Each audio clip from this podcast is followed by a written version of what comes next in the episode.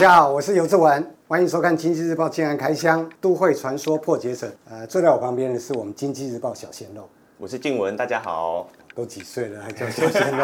不要这样嘛。好，啊，我们今天来谈谈楼层迷思。嗯，啊，上次有观众朋友问说，四楼是不是也可以谈一下？他们也很好奇。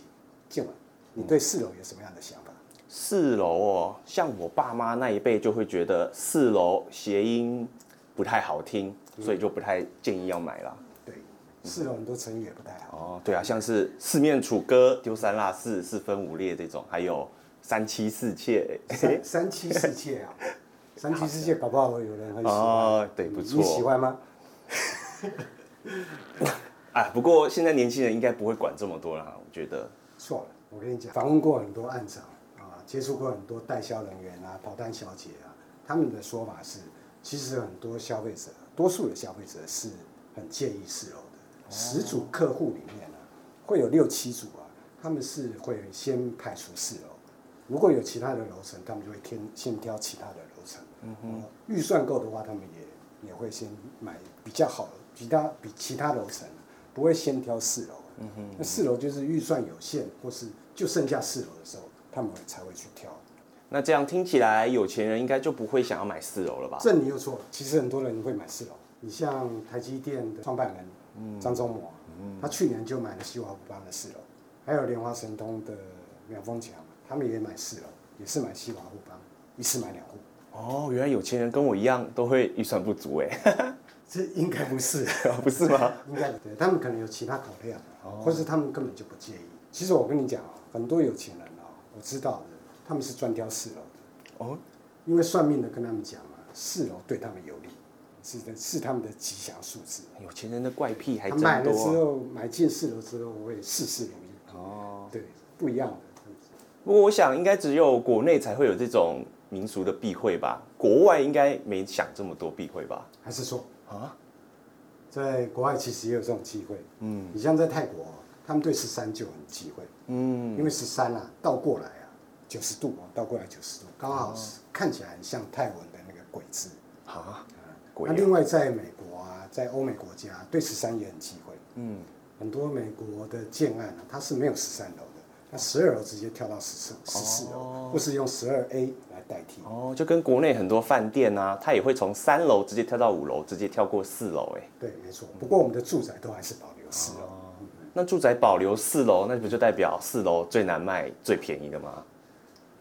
这也是错的，嗯，又错了。首先啊，最便宜哦，四楼不一不一定是最便宜啊。哦，呃，基本应该是这么讲，呃，原则上啊，如果不是特殊的户别，嗯啊，比如说车道户啊，或是有风水风水瑕疵的这种户啊，啊，或者是这种你门口出去就碰到那种变电箱啊，或者是险恶设施的这种户别啊，呃，正常呃这样的情况下呢。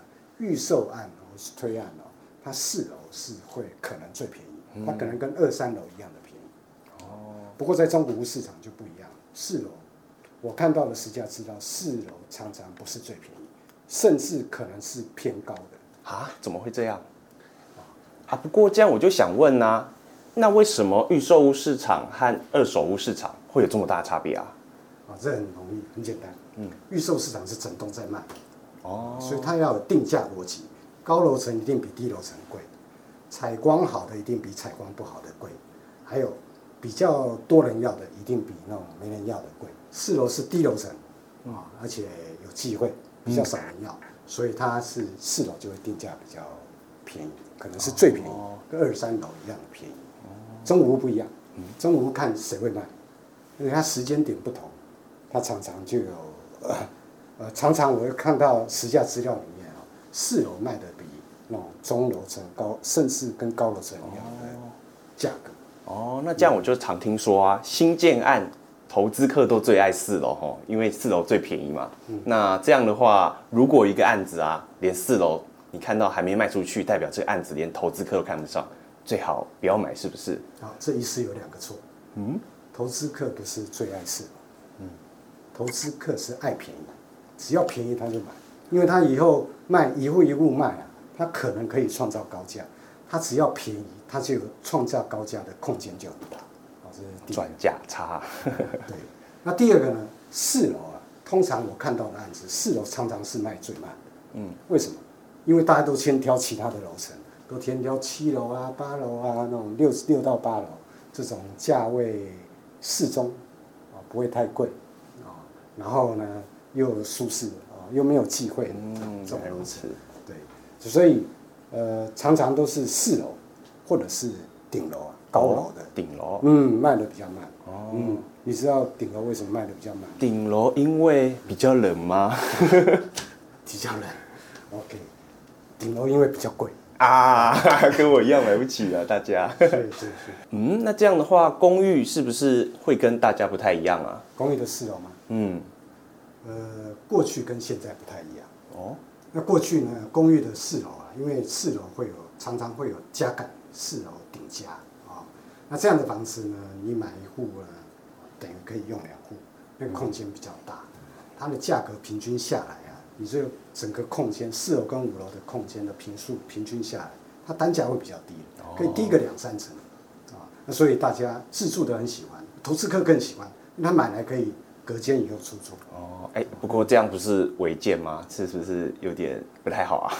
这这当然是了，嗯，这也就是现在的问题哦，那就是因为之前啊，台北市有发生很多那个顶楼加盖火警的这种事件，嗯，那柯市长。柯文哲啊，他就大力的取缔。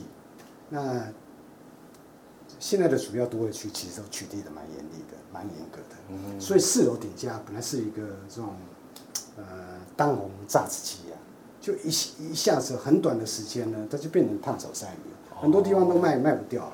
我看到了现在的那个实际的那个资料啊，哦，销售的资料，呃，四楼的价格其实它现在跟二三楼都差不多。哦，志文哥，那这样是不是四楼真的不要碰为妙啊？听起来好像都是坏处哎。其实也不会啦，四楼有四个好处啊，这么多。第一个，它的高度大概就是在树梢的高度，看出去有那种漫步在树梢那种感觉，哦，还可以听到鸟叫声这样。对。第二个呢，现在的四楼啊，啊其实高，因为一楼挑高的关系，所以它的高度大概五六楼。如果前面没挡住的话，它其实视野是不错的。嗯。啊，第三个啊，如果停电，住四楼就舒服了。那你如果住在十楼，你要爬十楼；住四楼只要爬四楼，比较轻松。啊，最后一点最重要，嗯，最重要，你知道啊？因为四楼最便宜嘛。对，这是关键。像我就买得起了啊，可能还不行。真的吗？哇，想不到四楼也有这么多学问呢。其实很多楼层都有。都都有一些美感在哦，也欢迎各位观众朋友，如果对其他楼层还有任何的想法，也可以在留言下面告诉我们哦。对，我们就每一集每一集来讲。好，没问题。那我们这一集的节目就到此为止了。好，都会传说破解者，我们下次见。